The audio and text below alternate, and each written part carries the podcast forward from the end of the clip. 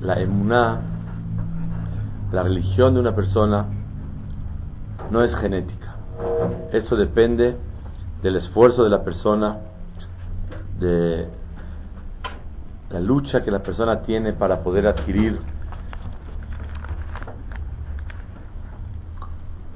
categoría espiritual para acercarse a Hashem. Hay que estudiar, hay que trabajar, hay que esforzarse en la vida. Pero hay cosas que naturalmente la persona las puede tener sin tanto esfuerzo. Obviamente se pueden cambiar y variar, que son las cualidades, las midot de una persona. El enojo, la presunción, el orgullo, la benevolencia, la tolerancia, la discreción, y todo lo contrario es en forma genética. Vamos a estudiar una perashá de la Torá increíble que Abraham Abinu mandó a su siervo Eliezer, Ebed Abraham. Era un hombre muy especial y Jajamim dicen que él tenía una hija y él la verdad quería casarla con el mejor partido que había en esa época, que era Yitzhak. Era un muchacho de cuarenta años, Talmid Jajam Gadol Yereshamaim, era muy importante, de familia de lo mejor, hijo de Abraham Abinu. Tenía también belleza física y tenía una cualidad más también, que tenía todo el dinero del mundo, lo tenía Yitzhak. Abraham le escribió un documento que todo el dinero que él tenía se lo pasaba a él. Entonces era un partido muy interesante. Y Eliezer también quería que su hija se casara con él. Le dijo a Abraham: mira Eliezer, yo te quiero mucho, eres mi siervo, pero quiero que sepas que nosotros somos benditos y tú eres maldito. Y los benditos con los malditos no pueden llevarse juntos. La pregunta es, ¿por qué Eliezer se llama Hasbushalom maldito? ¿Y por qué Abraham se llama bendito? Más todavía, si quisiéramos describir quién fue Eliezer, Jajamim dicen Eliezer, Damesek Eliezer. ¿Por qué se llamaba Damesek Eliezer? Doleu mashke mi Torah trabole ahrim. Él, toda la Torah de Abraham Avinu, la transmitía a, las, a todas las personas. Era un Rosh Yeshiva. Era un hombre que recibió tanta Torah de Abraham y se la transmitía a todos los demás. Moshel Bechol Asher Lo, un hombre que gobernaba sobre todo lo que tenía Abraham. Todo le manejaba a él, espiritual y material, todo lo manejaba. Kasher y Taref, todo lo manejaba Eliezer. Había plena confianza de Abraham sobre Eliezer. Moshel Beitzro, un hombre que dominaba su yetzer hará. Nunca encontró Abraham en él cuentas que estaban grises, sino todo transparente, todo claro. Le mandaba, le pedía que haga, que haga cosas y todo lo cumplía al pie de la letra. ¿Qué quiere decir Hasbushalom? Que tú eres maldito y nosotros somos benditos. Más todavía, Abraham le pidió, le hizo jurar a Eliezer que no puede tomarle una mujer para su hijo Yitzhak de la tierra de Kenaan, de la tierra de Israel. Y él lo mandó a Aram Naharaim, Aram Tzobá, a Halab. Abraham quería una mujer no israelí, quería una halevi, de las que vienen de allá y te saben hacer todo, todo, y te llenan el congelador porque vienen de Halab y saben hacer todo perfectamente bien. ¿Qué quería Abraham? ¿Qué diferencia hay si toma una mujer de acá o de allá? Halalu ovde avodá zará, behalalu ovde avodá zará. No hay ninguna diferencia. Hacían avodá zará en Halab y hacían avodá zará en Israel. ¿Qué diferencia hay que Abraham tanto quería que realmente su hijo se casara con mujeres de allá y no de acá. Otra pregunta sorprendente, que cuando Eliezer fue a buscar el matrimonio para Yitzhak, él puso la condición que la mujer que realmente quiera ayudar y le ofrezca agua a él y a sus camellos, esa es la mujer elegida. Cuando llegó a casa de su hermano Labán y el papá Betuel de Rivka, apenas llegó le dijo Eliezer, eh, Labán le dijo a Eliezer, Bo, Beruj Hashem, ven, bendito de Hashem. Dice el Midrash, ahí en ese lugar, Beotá Sha'a, en ese momento que le dijo Bo, Beruj Hashem, Yatzá Miklal Arur, Beniyá Baruch. Eliezer dejó de ser maldito y se hizo bendito. ¿Cómo? Un hombre como Labán, un Rasha, un Ramay, un mentiroso, un tramposo, una persona que tanta eh, avodá zará él hacía en su época, idolatría. Él lo sacó a Eliezer de Arur, de maldito, y ahora ya lo hizo bendito. ¿Qué es esto? ¿Qué es realmente? ¿Cómo pues, es posible que Eliezer cambie todo? El Labán pueda cambiar la situación, el estatus de Eliezer y convertirlo, convertirlo de maldito a bendito. Otra pregunta más. Hazal dicen que la Torá se dieron, las reglas de la Torá, las alajot, se dieron en poquitos versículos. Pero esta historia de Eliezer, la Torá alargó muchísimo. ¿Y por qué alargó tanto? Porque Yafes y Hatan shel Avdei Avot Yoter mitoratan shel Banim. Es más grande y más bonita la plática de los siervos de nuestros padres que la Torá misma, que la estudiamos en unos cuantos pesukim, en unos cuantos versículos. Vemos la importancia de Eliezer, que aprendemos de él muchas cosas. Y merced Hashem, si nos da tiempo, vamos a ir tra- trayendo puntos que aprendemos de Eliezer, cosas muy impresionantes de lo que es la ética y la cualidad de un ser humano, la calidad humana que tenía Eliezer. Entonces, ¿qué de malo tiene que le diera su hija? Era un jajam gran, muy grande, el más grande de la generación después de Abraham. ¿Qué de malo tiene que le diera la mano de su hija y se casara con Yitzhak? Sí. ¿Quién, quién, la hija de Eliezer? La hija de Eliezer. Eliezer quería casar a su hija. Pero Eliezer era un siervo. No importa. ¿Qué importa que sea siervo? Ahora se va a casar su hija y ya no es sierva. Siervo Yehudi. No, ni Abraham era Yehudi. Abraham era Goy. Tú eres Yehudi. Abraham no era Yehudi. Abraham no era Yehudi. No, ni Abraham. Ni Yitzhak, ni Jacob, ni Moshe, ni Aarón. ¿Quién fue el primer Yehudi entonces? El primer Yehudi, no, no, no, no existe ningún el primer Yehudi. Se hicieron seiscientos mil Yehudim en un instante en Har Sinai, el Matán Torah. Okay. Pero antes de Matán Torah no existía Yehudi o no Yehudi. El mundo se destruyó en el diluvio y Noah tuvo tres hijos, Sem, Ham y Yefet. Había gente que viene de Sem, había gente que viene de Yefet, había gente que viene de Ham. Bueno, pero había, había la, la fe ciega, la fe ciega en un Dios este, creador de todo el mundo. Y la hija de Eliezer, ¿cómo se le llama? Claro, la, la hija, la persona que tenía fe era digno para pegarse a la generación de Abraham. De hecho, la hija de Eliezer era una super mujer. Y tenía, la hija de Eliezer tenía irat shamayim, tenía cualidades, tenía todo. ¿Qué le falta para realmente tomar a una mujer como la hija de Eliezer? ¿Está clara la pregunta? ¿Mande? No entendió nada entonces. ¿Quién? No, la pregunta es... Entonces, ¿qué, ¿por qué bendito y por qué maldito? O sea, es la pregunta, yo estoy preguntando. Es que, que no se entiende nada. ¿Por qué se llama Eliezer maldito y Abraham se llama bendito? ¿Está clara la pregunta? Hoy vamos a estudiar un tema muy, muy, muy interesante. Y la persona que va a casar a sus hijos tiene que tenerlo muy claro.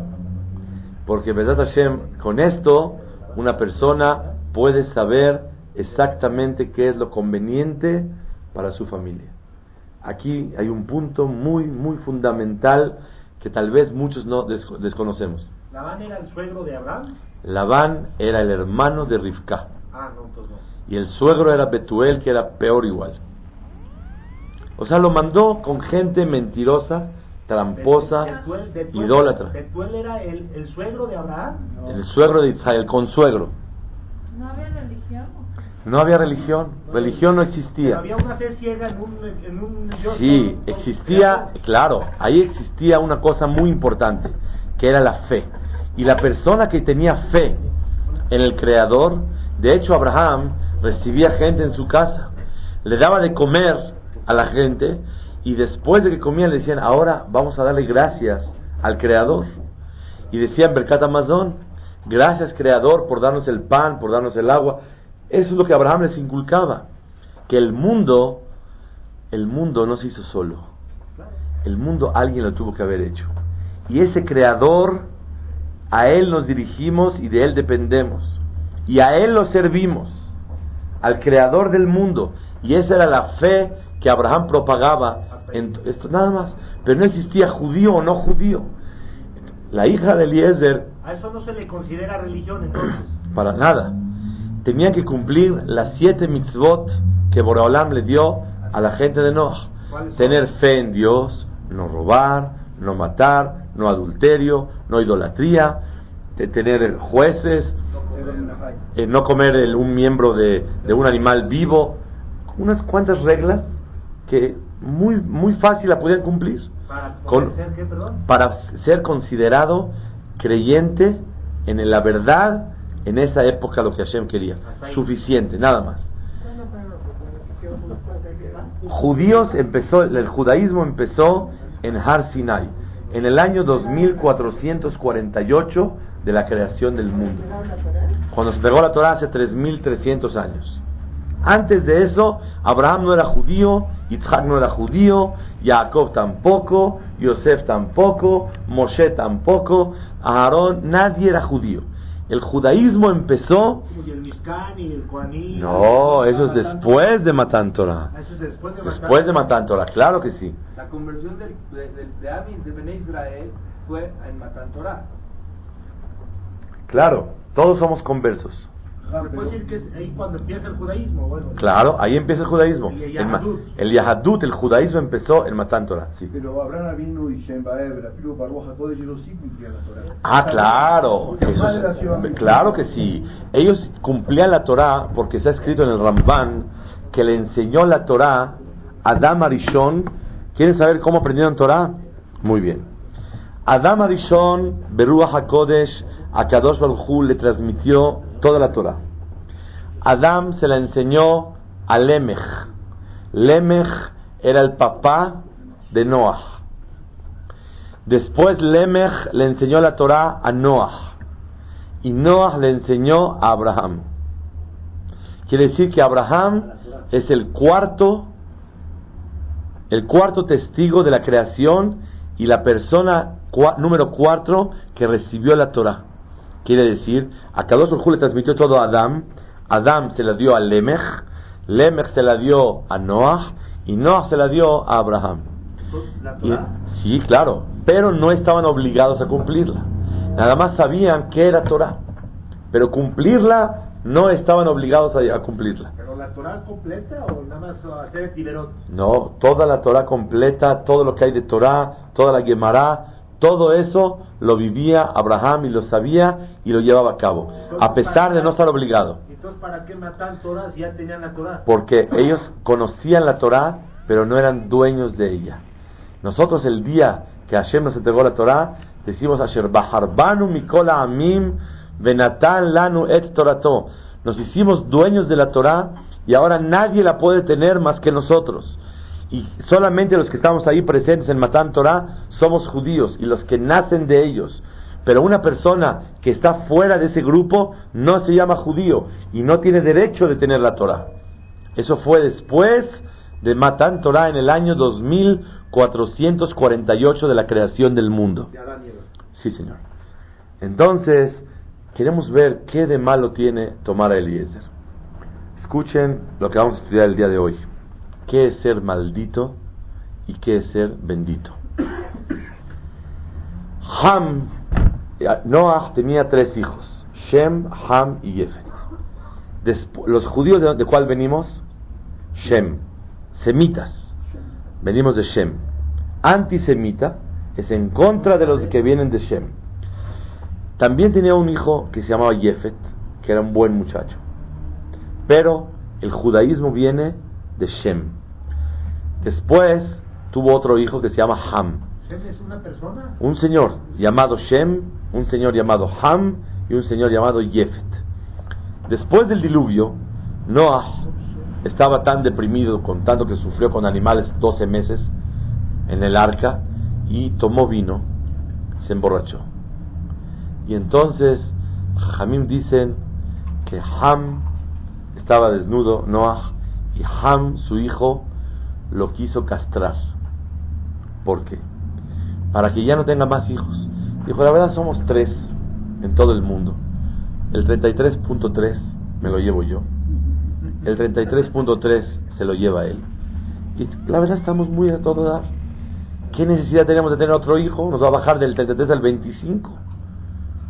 Uno se queda con todo Estados Unidos, todo Nueva York, Los Ángeles, Manhattan, todo todo se lo lleva, la bolsa, todo se lleva. Disneylandia es para uno. Argentina, Canadá, otro se lleva toda Europa, otro se lleva todo África. Está muy bien. Pero si viene otro más, la verdad nos va a bajar el porcentaje y no es correcto. Ham castró a su padre para que no tenga hijos. Y cuando Sem y Yefet vieron que su padre estaba desnudo, lo taparon sin verlo, por respeto a su padre, y, y le dieron cabot. Jajamim dicen que por el mérito de que Sem se esforzó a tapar más que Noah, que Yefet, tuvimos el dejud de vestir el tzitzit. Ese tzitzit fue porque realmente tapó Sem a su padre. Se esforzó más que Yefet. Pero Ham, él lo vio desnudo, inclusive despreció a su padre y lo castró. ¿Quiénes vienen de Ham? Muy bien. Ham son, como la palabra dice, Ham es caliente, todos los negros. Y por eso maldijo Hashem Itbaraj a Ham y dijo, Arur Kenaan, maldita será la descendencia de Ham. Kenaan era el hijo de Ham. La pregunta es, ¿por qué maldicieron a su hijo? ¿Por qué maldijeron a su hijo y no a él mismo? Dicen que porque él vio a su abuelito y le dijo, mira papá, está desnudo, órale papá, acércate. Como él empezó, por eso la maldición recayó sobre Kenaan. Pero toda la descendencia de Ham son malditos. Los, los, los, la, la, la raza negra. Toda la raza negra son malditos. Y le dijo, serán ustedes esclavos. ¿Así dijo? Claro. Eved avadim y elehav. Toda la descendencia y la raza de Ham van a ser esclavos a sus hermanos. Y ahora ustedes saben, les conozco un poco de historia, que todos los negros, todo mundo eran los esclavos, hasta que vino en Estados Unidos eh, ¿cómo se llama el señor? Abraham Lincoln. Abraham Lincoln, y le dijo a todos, y a Abishum Lincoln, pero vamos a cambiar las reglas y ahora ya no van a ser esclavos, ¿ok? Pero realmente la descendencia de Ham son todos esclavos. Pero Sem, Sem, ahí viene toda la descendencia de Noah, Sem, Abraham, Yitzhak, Jacob, etcétera. Viene y le dice, viene y le dice a Kadosh Baruj Hu, maldita será esta descendencia. ¿Por qué son malditos? Por haber actuado y dañado al prójimo al favor de sus propios intereses. Cuando uno daña al otro, escuchen bien, en la vida pasa mucho, avergüenza, desprecia, habla mal del otro, le hace daño, lo indigna, mil cosas le hace, le quita el dinero, le quita a los clientes, le quita a los pacientes, todo por propio interés. Ahí la persona que se considera maldito. A Kadosh Baruj Hu le dijo a Ham, Eved Avadim, serán siervos, trabajarán para otros, no van a trabajar para sí mismos. ¿Por qué? Porque dañaron al prójimo por sus propios intereses. Eso fue el, el, el ejemplo de lo que es maldito Ham, el hijo de Noah. Llegó Abraham y le dijo a Eliezer: Eliezer, eres un tzaddik, eres muy bueno, te quiero mucho y confío en ti. Más que eso, saben, el haber mandado a Eliezer a buscar una mujer para su hijo, sabiendo que Eliezer quería de yerno a Yitzhak, era una cosa increíble. ¿Cómo puedes mandar a otro país a una persona que tiene intereses? Un hombre de cuarenta años y una niña de tres años. ¿Y si no quiere venir? ¿Y si no aceptan? ¿Y si Eliezer después dice: ¿sabes qué? A ver, ya fallecer Abraham, lo, lo caso a Yitzhak con mi hija? Él confió en la fidelidad de Eliezer. Vemos que Abraham sabía quién era Eliezer. Lo hizo jurar para asegurar, pero realmente sabía quién era Eliezer. Y con todo y eso, le dijo Eliezer: no te puedo dar a mi hijo para tu hija, porque ustedes son malditos y nosotros somos benditos. ¿Por qué son malditos? Porque vienen de una descendencia con maldición. Pero no le molestaba a Abraham, en árabe se dice bituasuasu, le dan mucho miedo las maldiciones, superstición. No, no, no, no, no, no. No era la superstición, es que viene una descendencia con maldición, no por la maldición, sino por lo que son, que por eso se hicieron malditos. ¿Qué había en Ham? Unas malas cualidades, malos hábitos, dañar al compañero por un propio interés. Eso no lo podemos aceptar. Les voy a hacer una pregunta. Entonces Abraham, ¿a dónde mandó a casar a su hijo? Con un señor que se llamaba Betuel. ¿Saben el señor qué quería hacer?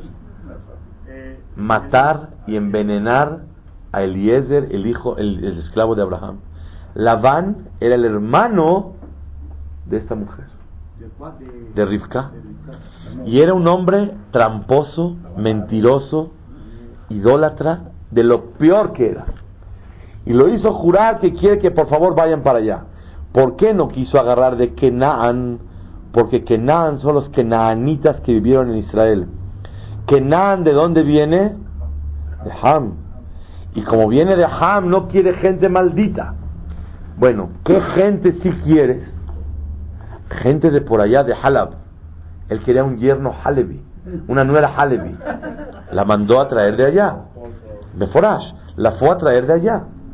¿Para qué quieres allá? Porque son muy buenos. ¿Qué de buenos le ves? ¿Está clara la pregunta? Dice el Ran, un hidush muy grande, Rabbenu Nisim, y es lo que quiero estudiar juntos el día de hoy. Cuando una persona es idólatra, Hasbushalom, cuando una persona no cree en Hashem, cuando una persona no cuida Shabbat, cuando una persona come taref, cuando una persona no cuida nidá, cuando una persona tiene ese tipo de debilidades, que está desviado de la tangente de la Torá, que es el emet de la vida de nosotros, se puede reparar.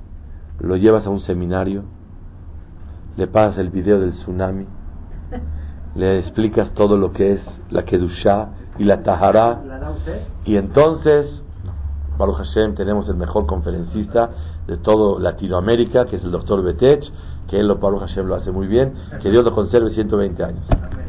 Entonces tienes un, le das un seminario, Joser Bichuvá, aprende el Emet y todo está perfectamente bien. ¿Cuál es el problema? Pero midot, pero cuando la persona es presumida, avaro, personalista, cruel, eh, fijado, presumido, cualquier cualidad mala, eso es hereditario. Cuando una madre y un padre tienen malas cualidades, sus hijos también las tienen. Cualidades son hereditarias. En forma genética, la persona lleva consigo mismo las midot, las cualidades. La fe, la actitud, el estudio de Torah, las, el comer kasher, el querer Hashem, eso se puede solucionar y reparar. Pero cualidades malas, la persona las lleva consigo mismo. Así escribe el Ran en sus derashot, un shidduch muy grande, hace más de mil años fue escrito este yesod. Que realmente las cualidades son, son hereditarias. Por eso Abraham quería que vayan con los de Sem, porque en Sem había cualidades bonitas.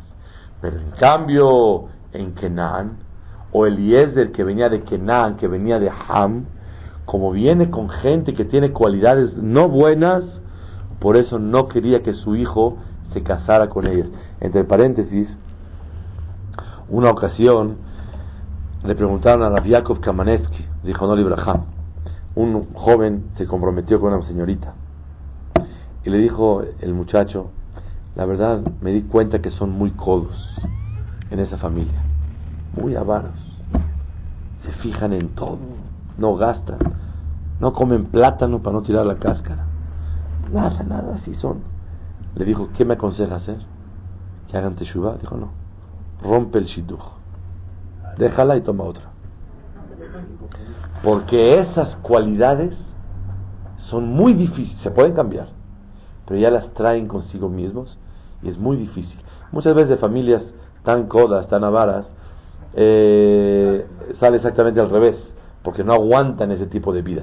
Pero hay que analizarlo y verlo, a llevarlo al laboratorio y que le tomen un poco de sangre y que puedan ver exactamente cómo resulta, si son o no son. Positivo, negativo. Exacto. Entonces, Abraham quiso que recibiera de allá un shidduch, un matrimonio, no Hasbushalom de acá. ¿Cuál es la pregunta que quieren hacer?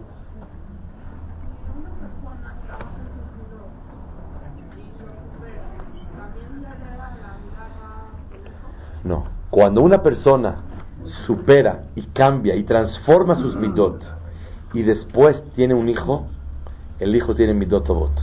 Pero si él tiene midot no buenas y ya trajo al hijo y después las cambia las midot, él hace teshuvá y él se cambió, pero el hijo ya lleva las malas las, midot. Las malas sí, midot. Sí, así es. Es la regla, sí. Eso era lo que le habían dicho a, a Moshe Rabbenu, que le, le habían leído en la cara que él tenía cualidades negativas. De acuerdo. Y que, y que se podían transformar. Todo y que él de acuerdo. Sí, hasta Moshe Rabbenu. No está escrito en la Torá eso, pero lo trae el Tiferet Israel, el Masejet Avot, que Moshe Rabbenu dicen que tenía en la frente marcado, que se podía ver en él, que era una persona eh, que realmente tenía cualidades malas. De hecho dicen que los Jajamim que traen que en la frente está, se puede leer la naturaleza de la persona, la forma de ser. En árabe hay un dicho que dice el maktufil jebine las de michufol en, lo que está escrito en la, en la frente el ojo lo puede ver perfectamente bien. Así es, la persona lo que trae marcado en la frente se puede leer. Entonces realmente la persona puede cambiar sus midot. ¿Y a qué venimos a esta vida?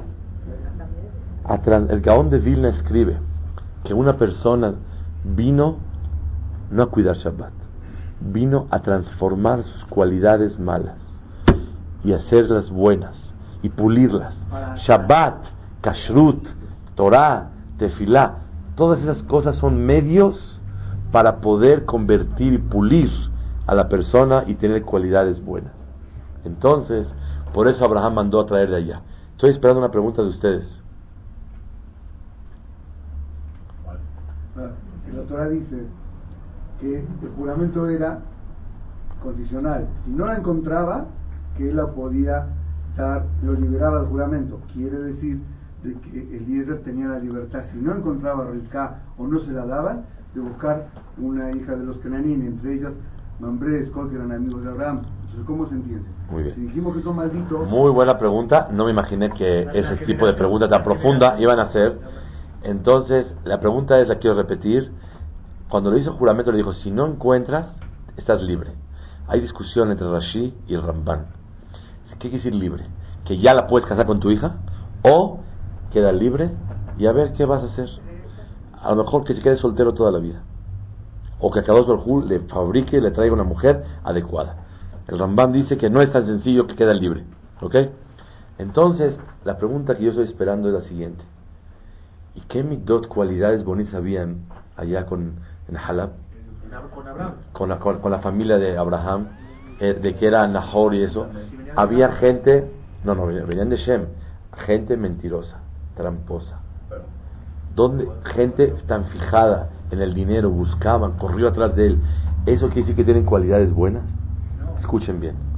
De aquí aprendemos que hasta la gente que tiene predisposición y tiene en su genética, lleva consigo mismo naturaleza de midot bonitas. Tanto puede Hasbushalom eh, buscar en esta vida y tener presunción y tener orgullo y ser cruel y ser personalista, que la persona misma puede transformarse. Tenemos que decir que por naturaleza Betuel y Labán tienen cualidades buenas, pero ellos las echaron a perder, y Rivka todavía tenía esa esa eh, esencia buena de midot tovot que tenía Rivka. También gente que tiene midot tovot lo puede echar a perder, nada más que es más fácil echar a perder que componer y arreglar. Una persona puede t- tirar un edificio en dos minutos y levantarlo tarda dos años. Cambiar una mitad puede tardar no dos años, sino toda la vida. Toda la vida puede tardar para transformar una mitad. La persona que es mentiroso, hacerse verdadero, puede tardar una vida entera para corregir una mitad. La persona que es presumida y hacerse humilde, le puede tardar toda una vida para poder transformarse. La persona que es personalista y cruel, y no es benevolente, y sabe ceder, y ayuda a los demás, dadivoso, puede tardarse una vida entera para poder transformarse. Así escribe el Gaón de Vilna. Y dice el Gaón que una persona vino a este mundo para transformar una cualidad. ¿No es suficiente? No quiere decir que sea suficiente, pero le puede tardar a la persona eh, transformarse y cambiarse y mejorarse toda una vida. De ahí vemos la dificultad que es: no cuido Shabbat, o tengo aretito, me lo quito, o tenía yo mi, mi, mi como hippie, me corto el pelo, ya soy tzaddik, me pongo una kippah, ya está, ¿cuál es el problema? No cuidaba Shabbat, ahora ya cuido. Pero una persona que tiene cualidad mala, cambiarla le puede tardar una vida entera luchando y estudiando y, y ejercitando para poder lograr tener esas midot tovot. Sí. Dos, dos cosas. Una pregunta, ¿no sería que también esa persona tiene midot eh, midot, midot ra, que, que cuando se esfuerzan a hacer en bajo ser bichuvá, el zhut de esa persona es mucho más alto? Y, y la otra pregunta sería que eh, eh, unas personas ganan el Olam Haba en un instante y otras pueden tardar una vida en ganar el Olam Haba. De acuerdo. Es verdad que una persona que hace teshuva es muy merecedor y es un mérito muy grande, pero cuando Abraham quería formar la, la cadena del pueblo de Israel, él méritos con la caboz a una persona, pero él necesitaba formar a Clal Israel, a todo el, al, al pueblo de Am Israel, toda la shalsheret, la descendencia de Clal Israel con midot tovot. Si no, no era imposible. Me subí a un taxi hace unos años y me dice: dígame, señor, me dice el taxista, ¿por qué ustedes los judíos se quieren ayudar uno al otro? Cuando ven a alguien que está sufriendo, lo ayudan, necesitado, le responden, y nosotros tratamos de amolar uno al otro. Así me preguntó. Le dije yo: no, eso todo el mundo lo puede hacer. ¿Cuál es el problema? Ustedes también pueden ayudarse. Dice: no, ustedes lo llevan en la sangre. Tiene toda la razón. Am Israel, Rahmanim, Baishanim, Gomble Hasadim. Son piadosos, tienen vergüenza y hacen muchos favores. Les conté una vez que un Goy estaba en un taxi en Nueva York y se subió un Yehudi, lo ve, cara de Goy, y de repente ve una kippah junto a la palanca. Le dice: excuse me, you are Jewish? ¿Usted es judío? Le dice. Dice: no. Llama acá, ¿qué, qué, qué hace aquí la kippah? ¿Cómo te voy a explicar? Cuando yo voy caminando y de repente veo, veo, veo que un coche se le paró algo, la llanta se ponchó, se la batería, cualquier cosa le pasa, levanta el cofre, y los que tienen gorrita se paran cada veinte segundos.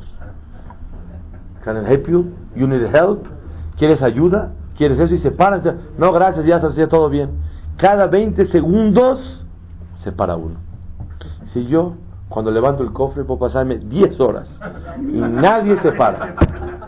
Dije, más sencillo, en vez de inscribirme al A M A, me cuesta cinco mil pesos al año, me compro eso, vale dos dólares, me lo pongo, luego luego se paran, me ayudan y salgo adelante. Y gratis. Gratis. Dos dólares. En vez de inscribirse a un, a un lugar de ayuda, con la, con la kippah es suficiente. Ese es Kiddush Hashem. Ese es Am Israel. Lo llevamos en la sangre. Ahora bien, no, Eliezer, dice el Midrash, que cuando él ya eligió a la señorita, le puso las pulseras y habló con la familia, apenas llegó, le dice Labán, Bo, Beruj Hashem, ven bendito de Hashem, que Eliezer le quitó lo maldito, a Labán le quitó lo maldito y lo transformó en bendito. ¿Quién es Labán para cambiar personas? Él mismo es maldito con tantas cosas que él hacía. Escuchen la explicación profunda. A Kadosh Baruj Hu le metió en la boca a Labán Ruach HaKodesh, ¿por qué? No sé, pero le metió una palabra que en ese momento dejó de ser Eliezer maldito y ya podía ser bendito. Y dice el Midrash, lo encontré, mamás, me emocioné mucho cuando vi el Midrash. Dice el Midrash así: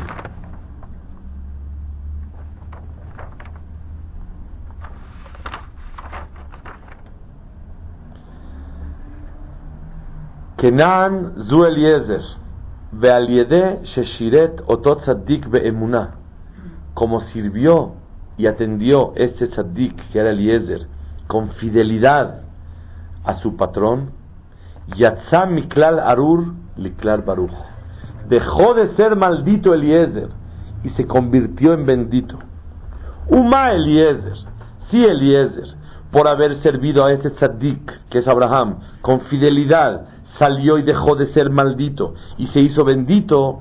Am Israel, que hacemos Hesed con las gentes grandes y con los chicos, miren qué relación del Midrash, con los grandes y con los chicos, Beyadehem, Beraklehem, con las manos y con las piernas, Alahat Kama Bekama, con más razón que somos benditos. Ahora bien, si alguien quiere una bendición, ¿saben cómo se puede hacer una persona bendito? Haciéndole favores a las personas en contra de sus intereses. Esa es la definición del tema de hoy. Si cerramos el cuadro y nos vamos, estamos felices. Oigan bien, ¿cómo se hizo maldito Ham? Cuando castró a su padre, ¿qué hizo? Dañó para su propio interés. ¿Cómo se convirtió Eliezer en bendito? Benefició y ayudó en contra de sus propios intereses. Eso se llama bendito. Definición nueva. ¿Qué es bendito y qué es maldito? Maldito, dícese, aquel individuo que daña al prójimo por sus propios intereses. Bendito, dícese, aquella persona que ayuda, beneficia al prójimo a pesar de que ese beneficio va en contra de mis intereses. Cuando yo le brindo agua a Eliezer, Rivka le dio agua a sus camellos, sí se esforzó mucho, pero no es en contra de sus intereses. Pero ir a buscar una muchacha para el Yitzhak, sabiendo que le dolía en el alma que él tenía una hija y él hubiera querido mejor tomar a ese muchacho de yerno y cumplirla con fidelidad, ahí salió. De hecho, si ahí Eliezer le hubiera dicho, señores, gracias por todo, ya soy bendito, y regresa con Abraham, ¿hubiera tomado a su hija? Tampoco, porque ella todavía no se hacía bendita. El bendito era él, no ella. Pero si ella se hubiera convertido en bendita, Abraham lo hubiera tomado. En ese momento le dijo, tú eres maldito y yo soy bendito. ¿Qué quiere decir? No que tienes una maldición y por superstición no le entro contigo. Tú eres una familia que en forma genética llevan las malas cualidades. Son gente que están dispuestos a dañar al prójimo por su propio interés. Hablar mal del otro para él limpiarse. Eso es lo que realmente se considera en la Torá maldito. Perdón, ¿esa era, esa era la descendencia de Abraham y Yitzhak? Exacto. La descendencia de Abraham somos gente que estamos dispuestos a ayudar aunque nos ensuciemos. Hacemos la labor de la escoba, limpiamos a otros y quedamos sucios. ¿Por qué? La escoba, ¿qué hace? Limpia, pero queda sucia. Clal Israel, estamos dispuestos a ayudar aunque sacrifiquemos nuestros propios intereses. Y es lo que le dijo Abraham: somos benditos. ¿Cómo te, yo, cómo te voy a dar yo a mi hija, a mi hijo? Ustedes vienen de otra raíz. Pero aquí una cosa interesante: si había falta de emuná, o falta de tzniut, o falta de Shabbat con Rivka, no importa. Abraham se sentaba, le da una de las ya, la convence. Ideología, cumplimiento es cosa de convicción, y lo puede arreglar, y la pule y la deja nuevecita, de agencia la deja. Tzaddiket, cero kilómetros. Pero cuando lleva con ella midot raot, cualidades malas, uah, tiene que luchar toda su vida para poder com- lograr y tener una mujer tzaddiket como Rivka.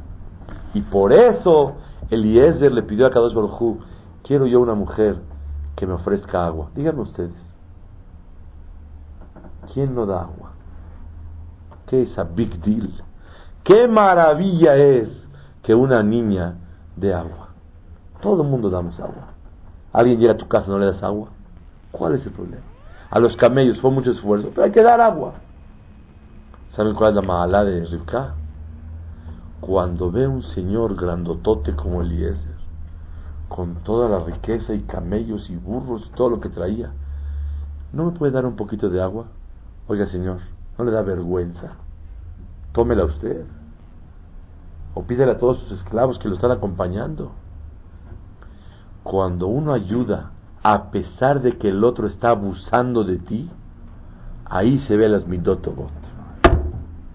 Midot tovot no es nada más ayudar al que necesita. Al que no necesita y abusa de ti, yo ayudo, pero que no abusen. ¿Por qué no? Que abusen.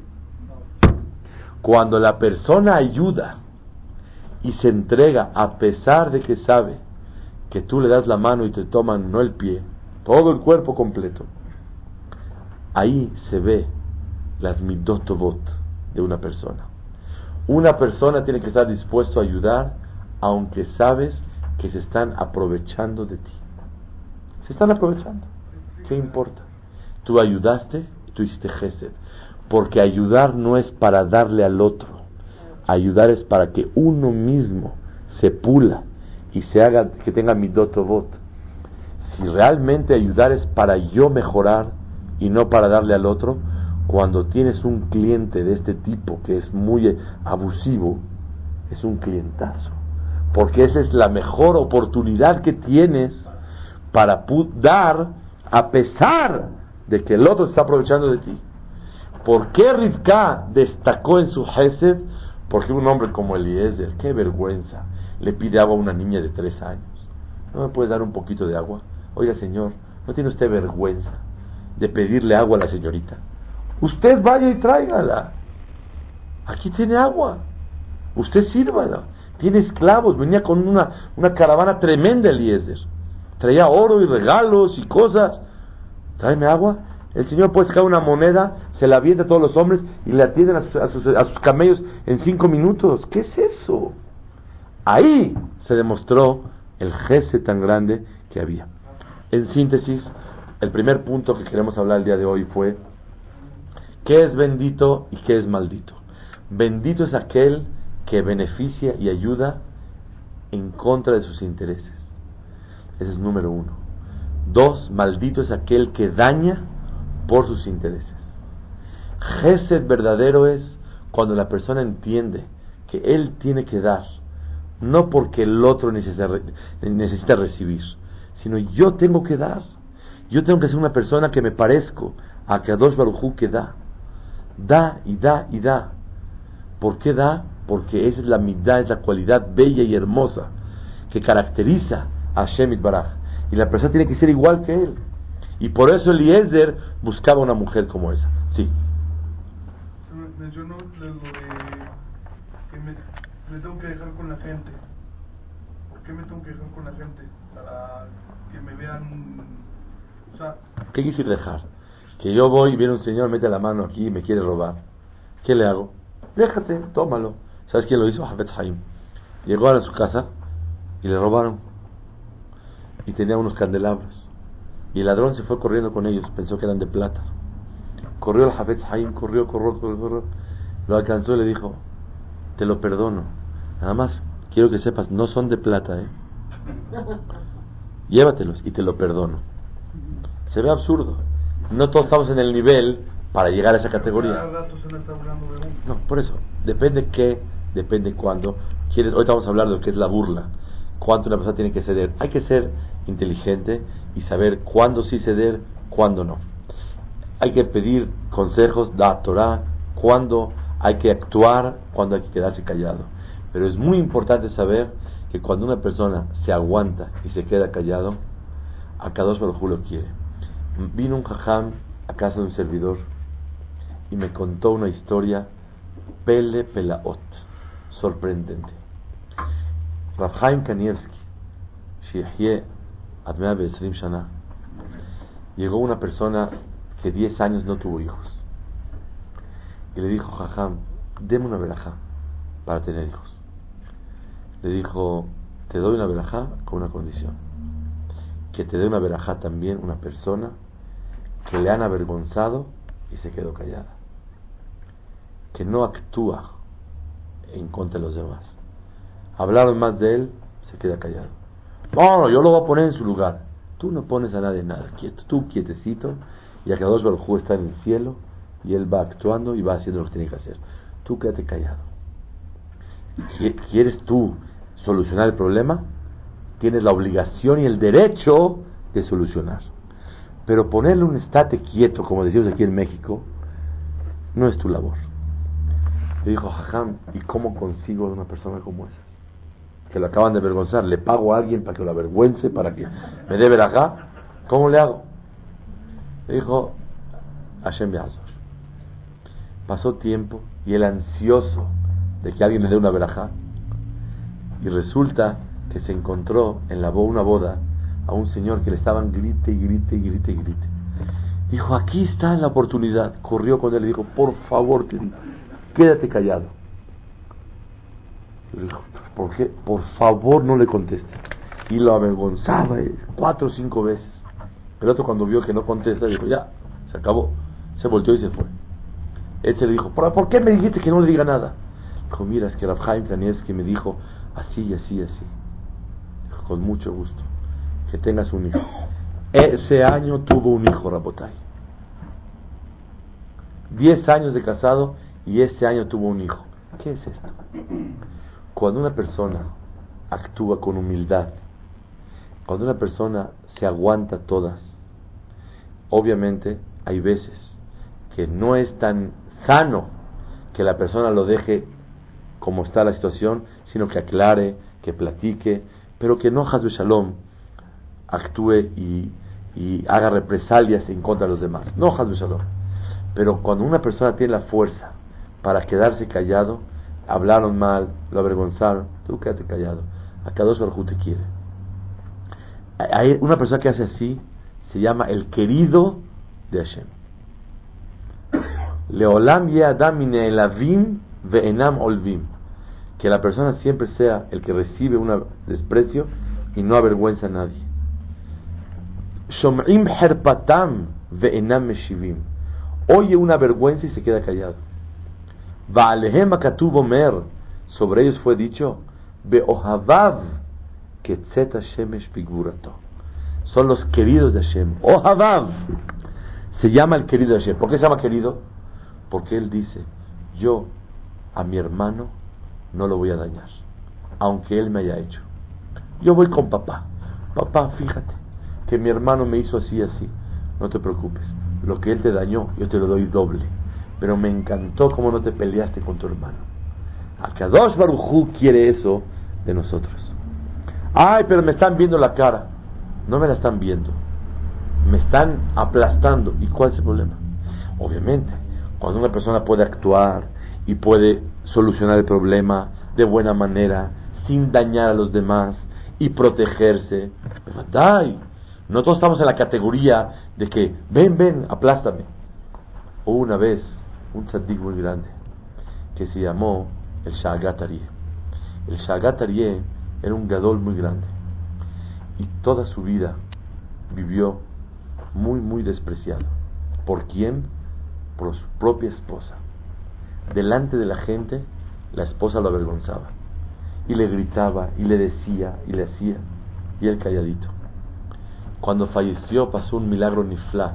Esta historia la escuché de Ham Yudades, que cuando estaba en la Levayá, ya había fallecido el Sha'agat Aryeh, su esposa se paró y le dijo: Jajam, verdad que tú me pediste de condición antes de casarnos que querías que yo te avergonzara para que tú te hagas humilde y recibas recompensa en el cielo. Cuentan que ya fallecido movió la cabeza y pasó un milagro niflá para demostrarle al mundo y limpiarle todos los años de vida que ella fue ordenada por su marido a que siempre le diga: ya te manchaste, mira cómo te pasó, no te cuidas. Cosa que no estamos en el nivel, pero por lo menos tenemos que saber que existen conceptos como estos. Una persona, ¿cuánto tiene que aguantarse para no hacer sentir mal al otro? Hay un maasé ni, ni ahora, o sea, no, no puedo ni lo cuento porque la Gemara lo cuenta. La Gemara dice en Masejet Sanedrín Yut Aleph, dice la Gemara así, que dijo Rebbe Akadosh: el que coma ajo, que se salga por favor de la clase. No aguanto el olor del ajo. Y de repente olía ajo en la clase. Rabbi Hiyá se salió de la clase, obviamente para no avergonzar al que había comido ajo. Y todos se salieron atrás de él y se interrumpió la clase. Se encontró Rabbi Shimon, el hijo del Jajam Rebbi, el que daba Rabbenu Akadosh, el que dio la clase. Le dijo: tú fuiste el que hiciste sufrir a mi padre. Explica al Maharsha cómo te saliste de la clase. Fue Bitul Torah, todo el mundo salió atrás de ti. ¿Y por qué salieron todos? Porque como salió uno, para no avergonzarlo a él, el otro también se salió, y todo el mundo se salía para, que, para tapar al que olía ajo. Le dijo: tú ocasionaste el sufrimiento de mi padre. Bitul Torah, salió de la clase. Le dijo: Lot ye kazot de Israel. En el pueblo de Israel no puede haber eso. Explica el Maharsha: todo el Bitul Torah no vale a comparación de la vergüenza que va a pasar un Yehudi que comió ajo. Y por eso me salí, porque es más importante cuidar los sentimientos y la vergüenza de un Yehudi que el Bitul Torah, que es lo más grave que hay en Am Israel. Y le dijo: es más importante eso que lo otro. Rabotai, aprendemos una cosa maravillosa: cuidar los sentimientos de otra persona a pesar de que te dañaron es muy importante. Sí, tú puedes defenderte, aclarar la situación, solucionarla para no estar viviendo dañado, pero Hasbushalom avergonzarlo y actuar tomando represalias en contra de él, Hasbushalom, no es lo correcto. Hubo una vez un jajá muy grande, el Rab Michevin, en Yiddish decían el Chevin el Rov. Este jajá daba una clase todos los días y llegaba un pescador a la clase y la verdad no se cambiaba y olía a pescado toda la clase, y toda la gente estaba molesta, y el Rabbi Chevin sintió que lo van a avergonzar ahí en el momento. Dijo: ay, no me siento bien, no puedo dar la clase. Cerró el libro y se fue a su casa y se canceló la clase. ¿De dónde aprendió el Rabbi Chevin esto? que vale la pena hacer Bitul Torah para no avergonzarlo, ¿lo aprendió de quién? De Rabbi Hiyá, el Maseret Sanedrin Yud Aleph. ¿Y Rabbi Hiyá de quién lo aprendió? De Yosef HaTzadik. Yosef, dice el Midrash, que ¿cuántos años vivió su padre en Egipto con él? diecisiete años. diecisiete años podía haber estudiado Torah Yosef con él. Yosef tenía treinta y nueve años, podía aprender Torah muchísimo de su padre. Los últimos años de Jacob Abinu, el hombre de Torah, y nunca se sentó con él a estudiar a solas. Y nunca pudo sentarse a Jabruta, a pesar de ser el virrey que tenía toda la disposición del mundo para hacerlo. ¿Por qué no lo hizo? Para que su padre no le preguntara, oye, dime la verdad, ¿qué pasó contigo? ¿Qué pasó con qué, perdón? ¿Qué pasó contigo? ¿Cómo llegaste a Egipto? No avergonzar a los hermanos. Para no avergonzar a los hermanos. Prefirió no crecer en Torah y no avergonzarlo. Es grande. Grande los sentimientos que una persona puede lograr y tener y ser honesto.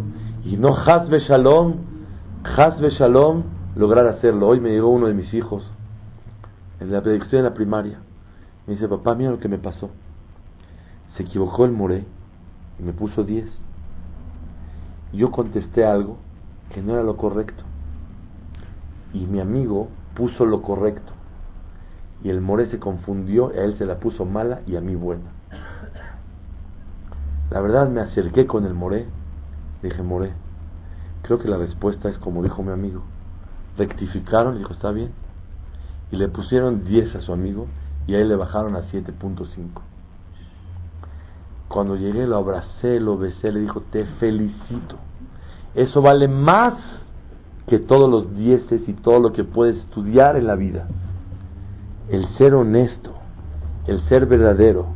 Y el otro niño sufría, que él sabía que era lo correcto, y el more estaba confuso, y lo aclaró, le bajaron la calificación, y le pusieron diez. Le dije, esto vale todo en tu vida. Porque el diez no te va a beneficiar tanto en la vida como ese acto que hiciste. Hoy a mediodía me pasó. Son cosas de midot, de cualidades, que la persona en la vida vale muchísimo. Que Hasbushalom la persona no piense, yo lo voy a poner en su lugar, a mí nadie me ve la cara. ¿Qué es esto? Cuando una persona, escuché de Rav Shach algo muy grande. ¿Qué es educación? Educación no es saber educar, sino saber cerrar un ojo. Educar es saber cerrar un ojo. Cuando una persona siempre está retando a los hijos, te caché, a mí no me ves la cara, déjalo de vez en cuando, cuando no sea tan importante, que te vea la cara. ¿Cuál es el problema? O sea, obviamente, cuando no, lo estás, no le estás formando un mal hábito, pero todos nos equivocamos y se llevó un dulcecito y no había permiso, y si había permiso, callado. No siempre la persona tiene que reaccionar. Y cuando la persona siempre quiere reaccionar y siempre quiere ponerlo en su lugar, Hasbushalom, empieza la relación áspera y fricciones, no es lo, no es lo correcto. ¿Qué es educar? Dijo Rav Shach, saber cerrar un ojo. No por todo tiene que estar regañando. Aprendimos que las midot son genéticas. Hoy por hoy, cuando una persona quiere buscar un shidduch, una nuera o un yerno, ¿qué tiene que buscar? Primero que todo, que haya cualidades bonitas, lo máximo, cualidades especiales, claro, en la familia, ¿verdad? Y también en ellos. Por eso dicen que cuando una persona se va a casar tiene que checar a los hermanos. ¿Por qué? Porque si ves al hermano puedes ver las cualidades que hay en la casa, porque son genéticas, son hereditarias, y te puedes dar cuenta. Pero hay otro remes que dice Leshem Shebo Ve'ahlama. Leshem Shebo, cuando tiene un muy buen nombre esta persona, Ve'ahlama, el hermano, ¿para qué lo quieres? Cuando realmente se ve que es muy especial. Hay veces realmente en la familia hay cualidades más o menos, pero uno se pulió y se pulió y llegó a tener cualidades muy especiales y son comprobables. Ahí podemos ver que la persona cambió sus midot y es muy especial. Y Azor Hashem, que a Kadosh Baruj Hu nos ayuda a todos a Litzhazek, a poder aprender la importancia de lo que es las midot tovot. Saber que las midot es lo que le da el valor a Clal Israel. Y a Abraham Abinu siempre se fijó y mandó, hizo juramento y se alargó tanto en la Torá. Les voy a dar un ejemplo de midot especiales de Eliezer.